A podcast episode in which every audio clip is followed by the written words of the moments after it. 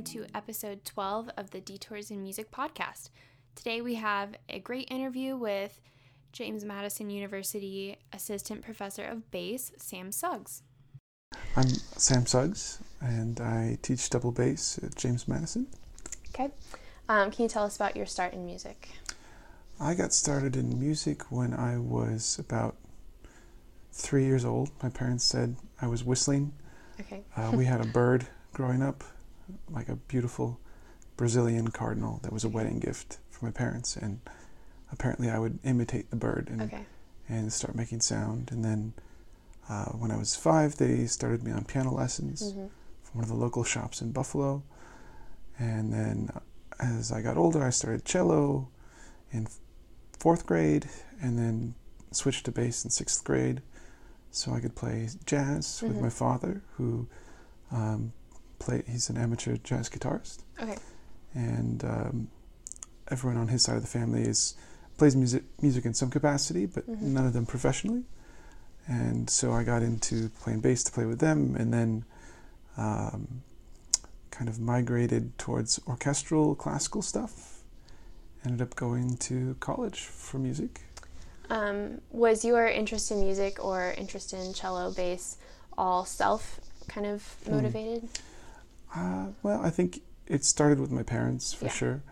Um, they were always of the mindset that I needed to excel at whatever I do, and because um, taking lessons was something that was offered at our elementary school, Mm-hmm. then they wanted me to be good at it, and I wanted to be good at it. Mm-hmm. Um, and so I started taking some private lessons and things, and um, so yeah, they they inspired me to Mhm. have the intrinsic motivation. Yeah. Um, yeah, that's it. I Okay. guess. Or I mean, I guess with like switching to a different instrument Ah. than piano, Yeah, maybe. yeah. Well, I kept piano going actually until I graduated from high school, um, mainly studying jazz, Okay. and then in college I continued piano lessons and some uh, harpsichord lessons as well and things like that. My two loves at the time were bass and chemistry. Okay. I really had great chemistry teachers in high school, and I loved the I loved stoichiometry, and the fact that you can like say this plus this equals that, Mm-hmm. and like it's more real than math, okay. but it's like still neat and like fairly um, uh, clean. It's just clean, Okay. you know. Oxygen, you burn it with this, and you get these things. Mm-hmm. So I was really into chemistry, and so I ended up looking at schools where I could study both Okay. uh, music and chemistry. And um, I had been taking lessons. My bass teacher told me, and my high school bass teacher, who was a public teacher, um, said you should take some lessons at Eastman, Mm-hmm. which is about an hour from where I grew up. Um, he said you should take some lessons with the teacher there, and he can help set you up with college ideas. Mm-hmm. And um, so I went there for a few months uh, taking lessons, and he said, I told him where I wanted to apply, and he said, whatever you do, like don't go to Northwestern. Mm-hmm.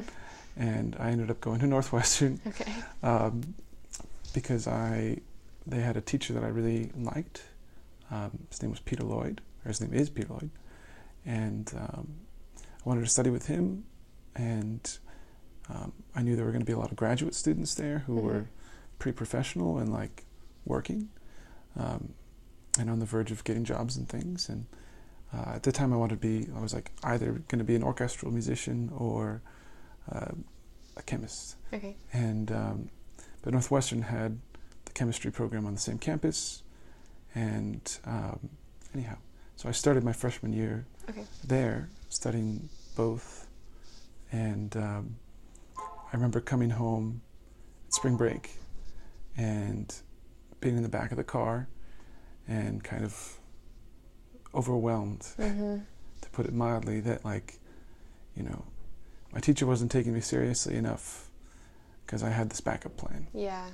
And so I said, you know, chemistry is something that will be there in 10 years and 20 Mhm. years, and, and music is something that I would need to invest in now. Mm-hmm. And so I switched out of the chemistry program before I got to Orgo, Mm-hmm. because that's where it gets really hard. Mm-hmm. Um, because I didn't feel like I didn't enjoy standing around in the laboratory waiting, Mhm. and I also didn't enjoy not having as much time to practice or as much time to study for the other classes. So Mhm. I wanted to narrow in. Yeah. Um, yeah, so that's how I, I ended up at Northwestern as a music major. Mhm. And then midway through, like after sophomore year, my teacher was offered the position at the Colburn School Okay. In LA, and so he took the position, um, and we had like a vacuum. Mhm. So I ended up, in the course of those four years, having four different teachers. I had him for two, uh, Peter for two years, and then I had three different teachers, rotating in and out Mhm. over the next two years, and um, gave me a lot of perspectives. Yeah.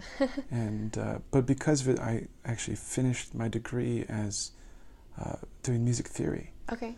Um, the Northwestern has, and I didn't know it at the time. It had like one of the most wonderful theory programs in the country. It's unique in that it was um, a combination of music theory and music cognition. Okay. Um, and so um, I actually did like an honors project Mhm. while I was there on 18th century composition. And um, yeah, and so basically my experience, I, I tried to flip it so once my teacher left, that I was like going to double down on the academic side of music Mhm. and take classes with PhD students and Mhm. like all the fun stuff, Yeah. um, seminars and things. Yeah. And um, yeah, so when he left, I had also started working in Chicago Okay.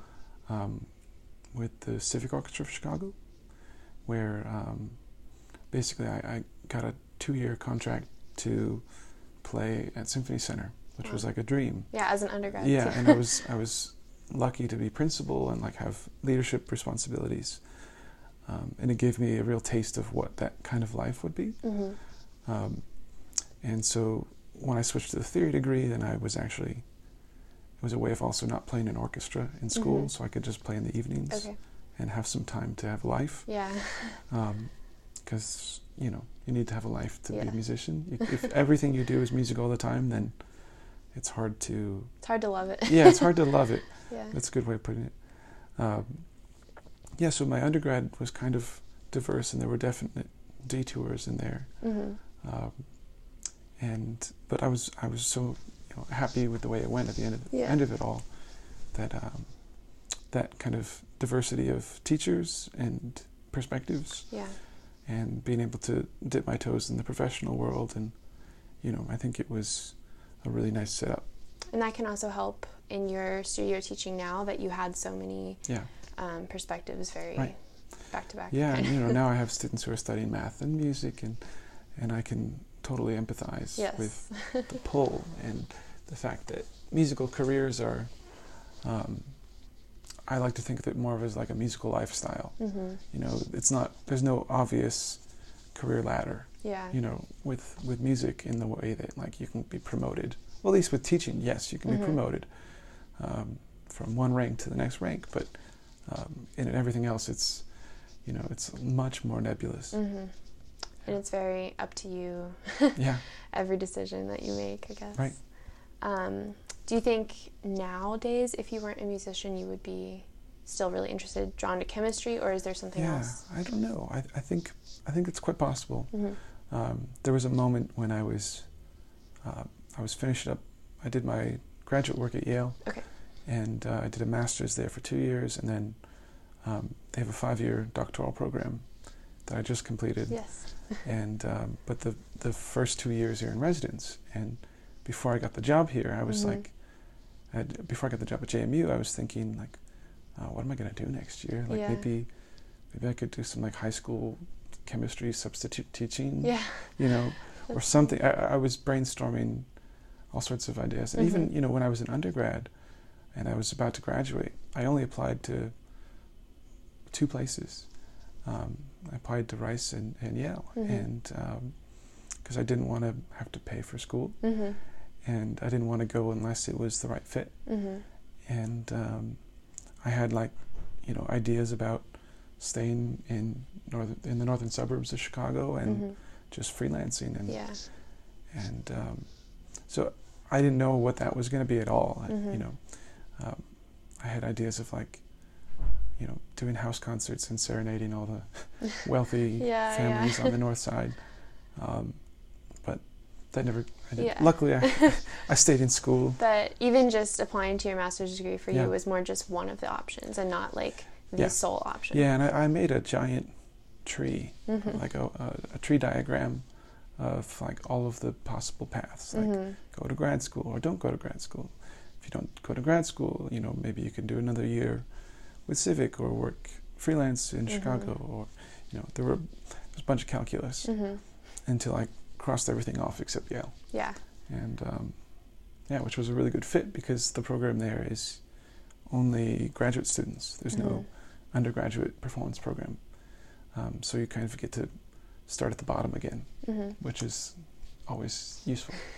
Um, was getting your theory degree something you thought that would like pursue you to do other Yeah. theory specific things? Well, so actually, I when I was um, I was finishing up my undergraduate, and my advisor and one of my favorite teachers had gone to Yale Mhm. um, for his PhD in theory, and he was encouraging me to apply for that program. Yeah. And uh, then I went to my other mentor, who was conducting the Civic Orchestra in Chicago, and he said, you know, don't apply for a Mhm. PhD. Like, you're a performer. Mhm. Like, if you do the PhD, you might lose touch with that. Mhm. So instead, I applied for the master's in performance, Mhm. um, thinking that if I do have, if I do want to change over to theory uh, PhD, then I could probably apply Yeah. once I get there and spend a year living there, anyways, because it's a long commitment to do Yeah. a PhD. Um, so I kind of I went to this the school that I wanted to go to Mhm. for either program, Yeah. and it was wonderful because I actually met so many of the PhD students there. Mhm. Um, You got to hear what they're going through. yeah, and, and to know what that experience is and, and the types of jobs they're getting, and um, and it's, it's a great program. Mhm. Um, so I uh, I don't know. I kind of knew that I wanted to head in that direction, and I just went in that general direction. Mhm. Um, but I do think that like the theory, the, the specialization in theory in undergrad actually has influenced my teaching and my playing more than a lot of things. Mhm. Um, It seems kind of like for you, maybe chemistry and theory are like the same side of you, Yeah. but it's like the performer is what you're, at least at the time, we're trying to like, Right. this is the time to do this, those will be there. Right. I mean, you feel like an athlete, Mhm. and it's like, well, you know, when you're an athlete, it feels like, Only have 10 years Yeah, left. or right, exactly. Yeah. um, and but yeah, with theory, there's definitely like when I was studying 18th century galant music, there was a light bulb that turned on when my teacher was talking about um, this kind of combinatorial art, Mhm. and I was thinking, oh my God, it's just like stoichiometry. It's just Mhm. putting the things together in the right order, and Mhm. and um, so that analytical part of my life Mhm. um, was like manifested by music theory, but then I found that performance could also be a way of manifesting theory. Yeah. And you perform a lot of your own compositions. And actually, that was when I first started.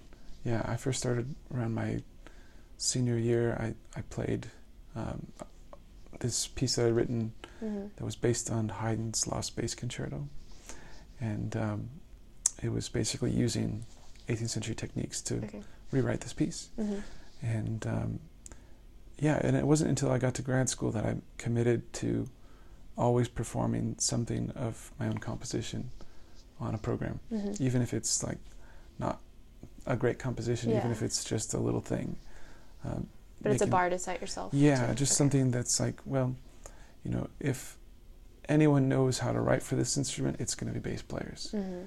Um, and certainly, most of our standard repertoire is written by bass players. Mhm.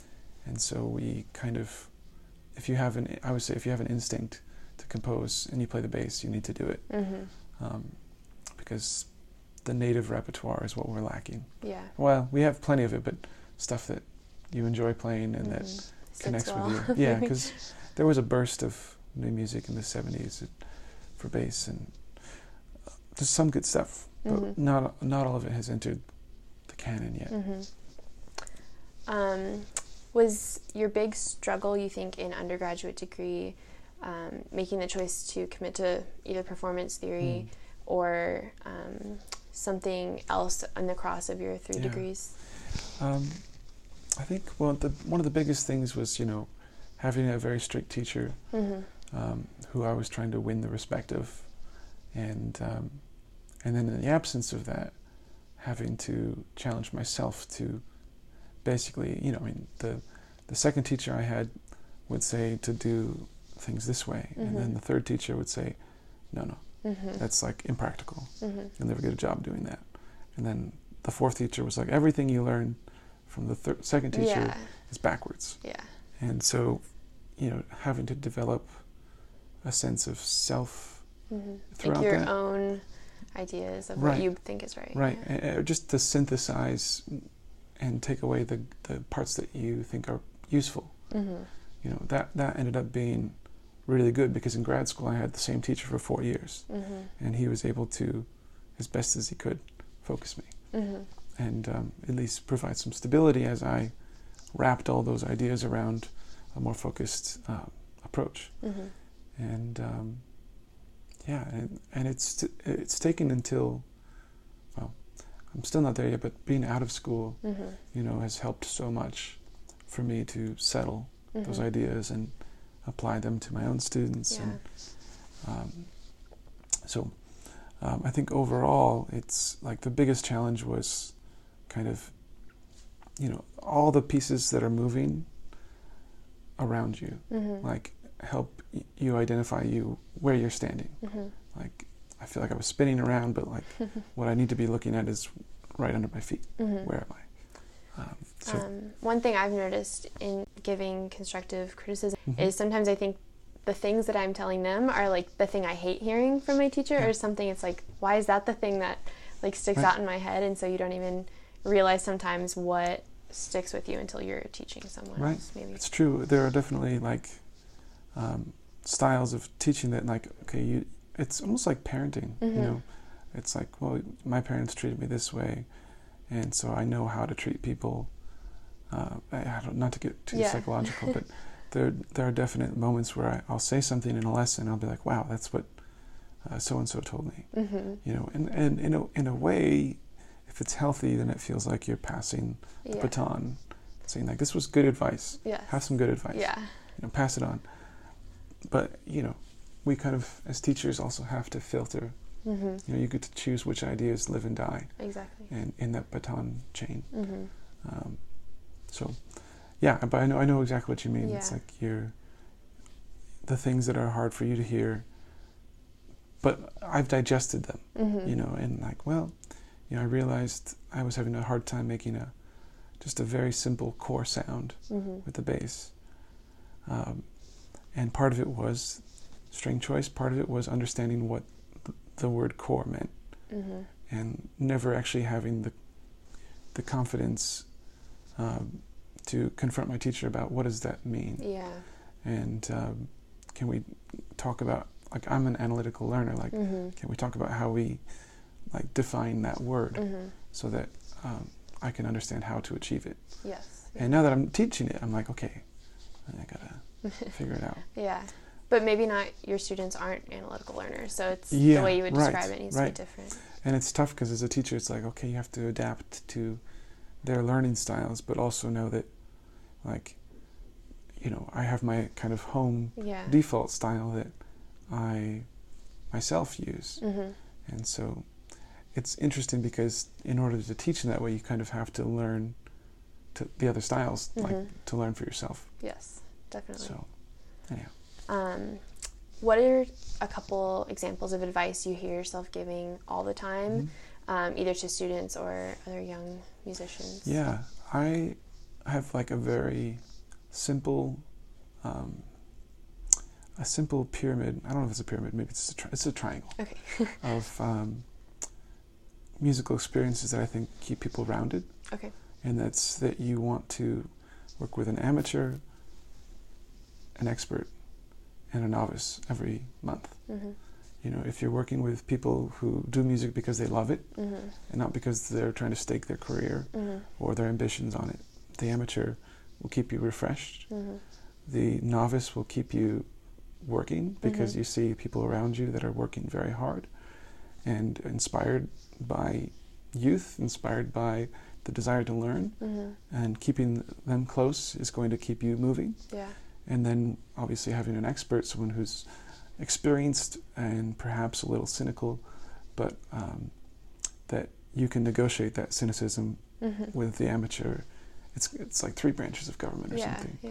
And so for me, uh, I often give the advice that like if you can hit all three of those every month or so, Mm-hmm. then you'll have a healthy music life. Mm-hmm. Um, and I also talk to my students a lot about the fact that our goal as performers is mostly to realize the idea of the composer. Mm. And so, therefore, you know, all of the theory stuff that I get into is like ways of trying to think like a composer. Um, and so, you know, I used to think if you wanted to understand Bach, you probably should learn German Okay. because, like, he thought in German. Mm-hmm. And so, therefore, you know, if we're not thinking in German, we're not thinking like Bach. yeah. And that's like a, a long extension, but Mm-hmm. um, so you want to try to get into the language of the Mhm. composition Yeah. and think like a composer, think like a conductor. Mm-hmm. Um, when students are preparing auditions and things, I say that um, you know the, if you're say auditioning for an orchestra, you have to convince a jury Mm-hmm. of like other musicians, not just bass players. And so you have to think like other musicians. What do flute players think about the bass? Yeah. Um, but the final boss, the final round, is the conductor. Mm-hmm. And so, if you can't have uh, an engaging dialogue with the conductor through your instrument, Mm-hmm. then you're not going to make it. Mm-hmm. Um, and so, to have that engaging conversation through your instrument, you should want to be able to have that, you know, just yeah. human to human Yes. uh, without the instrument. But that is definitely a very lofty goal Oh, yeah. to be able to communicate all of that. Yeah, well, I mean, I, I think actually, because most of my undergraduate, I, I, I was, I'm very idealistic. Mm-hmm. and um, you know I was at the library all the time. I I checked out every single book on technique, Mm-hmm. on string technique that the school had, Mm-hmm. you know, the violins and the cellos and the bass and and and then, and then some. And I would just read them before bed. Mm-hmm. You know, like we didn't have smartphones Yeah. at the time, and so I was just like every night just reading yeah. technique books, and um, which was really at the end of the day like formative. Mm-hmm. It was technique books or theory books or something, um, and you know, re- reading like I remember reading Bernstein's um, the transcript of the unanswered question, Okay. and that was like unbelievable. Mm-hmm. You know, I, I had no idea that people were thinking about music in this way, and um, yeah, there's still a handful of books like that out there that I recommend to my students, Mm-hmm. and um, that I think are extremely transformative. Mm-hmm. When like, because the other thing I realized in undergrad, and this is something I try to pass to the students as well, is like when you hit that wall with a piece Mm-hmm. where you can't just like you hit a plateau and it's like this piece is only getting a little bit better every week Mm-hmm. then it's time to do a new piece Mm-hmm. um, like if you know nothing about like i don't know indonesian cooking Mm-hmm. like you could learn a lot Mm-hmm. in a very short span of time but if you wanted to be a master chef Yeah. like it's going to take a very long growth um, so if you could start a new piece and have a Mhm. very sharp learning curve um, it's a better use of your time Mm-hmm. and then you can come back to the piece and see that you've you've improved and buffed Mhm. in different places. Yeah. Um, so as far as like yeah advice, I, it's like you want to attack the things where you have the most potential for growth, Mm-hmm. um, and not get when you feel like you're stuck, pivot Mm-hmm. and then come back. Yeah. Have you been persuaded to change your career focus, maybe? Mm. Yeah, persuaded. I, I would say like might imply that there was like some hand that was Mhm. like you should do this, Yeah. you should do that. Um, I would say in that way, you know, I was finishing up graduate school, and um, a job had opened up for a teaching position near my hometown, Mm-hmm. and um, I was talking to my career advisor, um, and she's basically was writing me a letter of recommendation, Mm-hmm. and she's like, also, you know, there's this job at James Madison, Mm-hmm. and um, so that's I I mean I found out about the position here through her, Mhm. um, and persuaded. I don't know if it's a persuasion thing, but it's kind of like an opportunity was mm, was like shown to me at the right time, Uh-huh. and um, otherwise, like I, I might still be freelancing in Yeah. in the Northeast. Mhm. Um, so I was very fortunate in a lot of ways because these types of positions are rare, Mhm.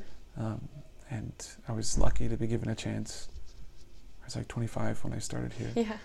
and so um, I was lucky that they trusted me to to do this job. Yeah. Um, And even coming to Virginia was probably not something you ever yeah, expected. I, I had no idea I'd live in Virginia. yeah. I, I had no idea that I'd really like. I, I don't know. Virginia is such like a massive state. Mhm. There's so much here, and and I feel like I still haven't explored it. Mhm. Um, but yeah, anyhow, it's it's good Came to at the here. right time. yeah, the right time. Um, you might not have experienced a detour in music necessarily Mm-hmm. yet in life, but do you think that um, there's a way that you define that, or what Mm. you have noticed with your career thus far? Yeah, well, I think the the detour that I found is like the biggest thing was when I was in school. hmm Um, it felt like there was a very clear objective. When I Mhm. was younger, I was like, I want to be principal bass of this orchestra, blah blah blah, and like that seemed like um, the best thing you could do. Yeah. And um, what I realized, you know, as I came out of school and I started doing more of my own stuff and, hmm and writing more music and engaging with a more variety of communities with new music and early music and chamber music and Mhm. um, recognizing that like that doesn't have to be the goal hmm you know to have that musical lifestyle doesn't mean playing in the orchestra. Yeah. and even like my teaching job sometimes it feels like a day job hmm uh, that compensates for my performing life. Mhm. and um, so in, in a sense it, for me the detour is like realizing that um, goals aren't always as clear hmm as they need to be. And some of my friends who do win big jobs and things like that they're still not necessarily Yeah. happy Yes. Yeah. um, and so you know um, figuring out a healthy balance is much Mhm. more important and um, it's weird because the conser- sometimes the conservatory mindset is like you have to win competitions you have to win Mhm. this and for, for what i've discovered is like okay there's a community hmm the bass community is very um, strong. We have a very Mhm. strong community, and um, what I found is like the detour has been from like wanting to fill the role that everyone else wants to fill hmm to finding my own voice Own, yeah. and my own niche within that community, hmm um, which feels much better in a lot of Mhm. ways than like throwing myself at auditions hmm um, because there are people who want to do that more than I do. Yeah. Um, and you know, there's some people. Like I always think too that like I came to this instrument through the piano. hmm Um, I came to this instrument by choice between like being an engineer in a stable job and hmm and being an artist. hmm And uh, some people don't have that option. hmm You know, they're, they're good at music, and that's what that's all they can do. Yeah. and um, so they choose music because there's like no other option hmm and um, you know, there's something to be like said for that. Hmm and i think there's also something to be said that like this was a intentional choice hmm um, amongst an array of possibilities. Yeah. and um, in that way i feel like a little bit less anxious to make it perfect. Hmm but to, like if my career wasn't perfect i'd figure something else out. Hmm um, and because I don't have that anxiety on me, I think it frees me up to do Mhm. Things that um, maybe others wouldn't pursue. Yeah. When you were talking about sort of feeling like you had to earn the respect Mhm. of your first teacher because you had an outside interest, Yeah, I think that's kind of a very polarizing topic in music is if you're even like allowed to do more than one thing even in Yeah. music. Right.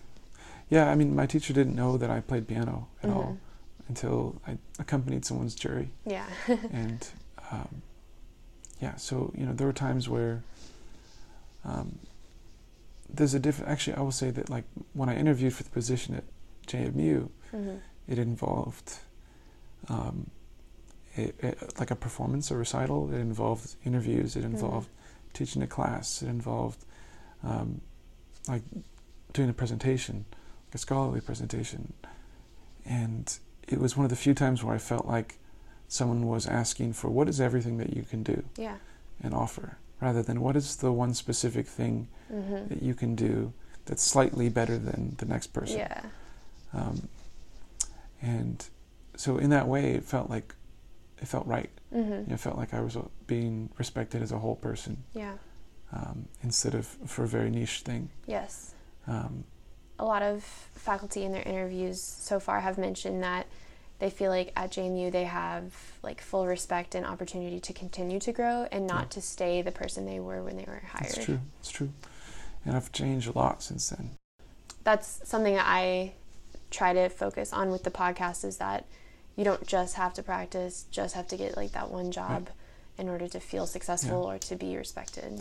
Right. And, uh, you know, the, the last advice thing I talk to my students about is um, I use like a, I love metaphors. hmm And I, I talk about the beach. Okay. And as a kid, I loved digging holes at the beach. There was no real point to it. I Mhm. wasn't trying to get to the center of the earth or anything. Just digging. Yeah. Um, and when you're digging straight down, there's a, there's a particular angle at which the walls start crumbling in, mm-hmm. and therefore you have to make the hole wider. hmm And so what I try to convince my students is you want to go as deep as you can. Sometimes that means going wider. Yeah. Uh, but you need to have at least one thing that will take you as far down as you can go. hmm The the ability to go far down and deep um, is going to get you like your foot in the door. Yeah. Like you know, practicing for me was a means to getting good enough that I could then be asked to do things. You Mhm. know, if I if I didn't have um, skills to back up Yeah. what I'm doing, then I, I wouldn't be deep enough to be hanging out with the people, Yeah. you know, the, the mole people. that will get you Right. more. Yeah. Right. And so, you know, you want to try to figure out, like, I mean, I have a good friend who, he's a bass player, and he does old time music, Okay. and, um, but he's also a fiddler. Uh, he's, and he was like a really great bass player, which opened the door for him to play with really great fiddlers. hmm And once he had that door open, then he has basically switched to playing fiddle. hmm um, because he was able to hang with them and learn from them and be part of that community. hmm But he may not have gotten to that community through fiddling, hmm you know. Yeah. So sometimes it's like a means to get into the crowd hmm that will um, help you grow even more. Yeah. Maybe the Brahms, Okay. just like the study Bach. There, there you will find everything. That was kind of my philosophy in undergrad.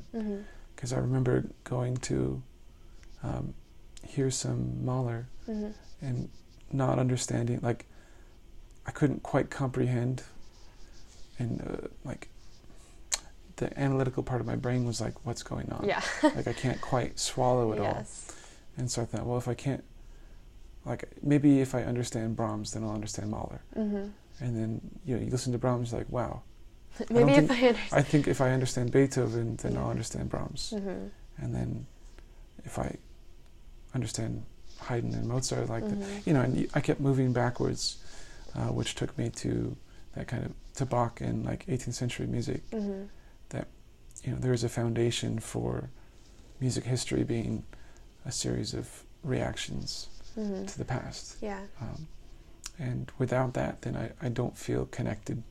Like I need to feel that connection, um, or else, you know, choices like seeing music as a series of choices um, seems meaningless unless those choices are, informed. yeah are Yeah. somehow in a dialogue with everything else. hmm Um, Do you think that that impacts your composition?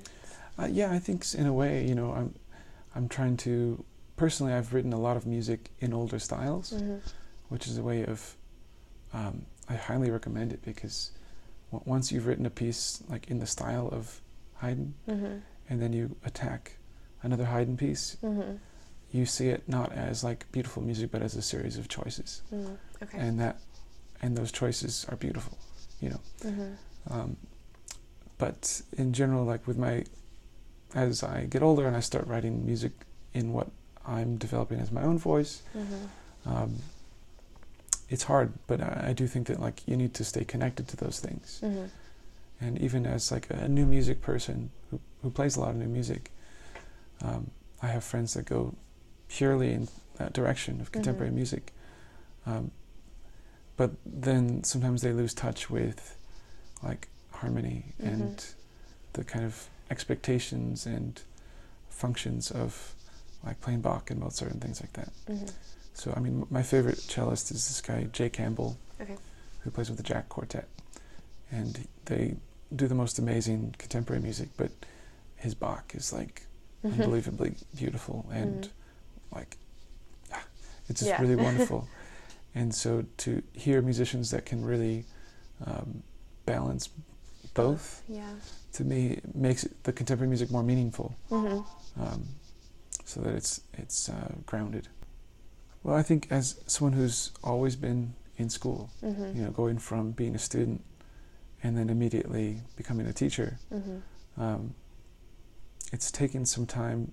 I mean, it's very it's a very um, aggressive flip Mm-hmm. at first because you suddenly see the strings Mm-hmm. behind the puppet, Mm-hmm. um, and so it's um, it takes some time to adjust. Mm-hmm. you know, and uh, to feel like uh, you're not an imposter. Yeah. You know, that, that the imposter syndrome is is real, even like Mhm. on the level of like being hired as a Mhm. total person. Like they they got to see everything I do Mhm. and everything I've done. Now you have and to keep it up. yeah, yeah, and and so I feel that pressure, but also um, it's funny that you know this is my fourth year now, and when you first start a new job, like they have all these resources that are like, um, you know, first year evaluations. They have new faculty orientation, all this stuff. But you're just trying to figure out how to do your job, Mm-hmm. and you know, just maybe to say that my experience has been like it's taken me three years um, to figure out how to do my job, Mm-hmm. and um, now I'm ready for all the orientation stuff Yeah. and how to figure out the balance. But yeah.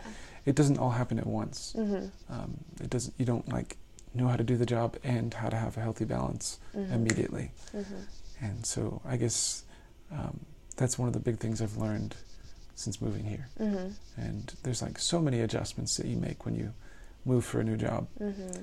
Um, and yeah, and keeping up your relationships like with the past is so helpful Yeah. To help ground you through that process. As always, you can keep up with the podcast on Instagram at Detours in Music Podcast, on YouTube at Detours in Music Podcast, and on Spotify and Apple Music Podcast apps. Um, make sure to subscribe, rate, and give all the love you can to the podcast.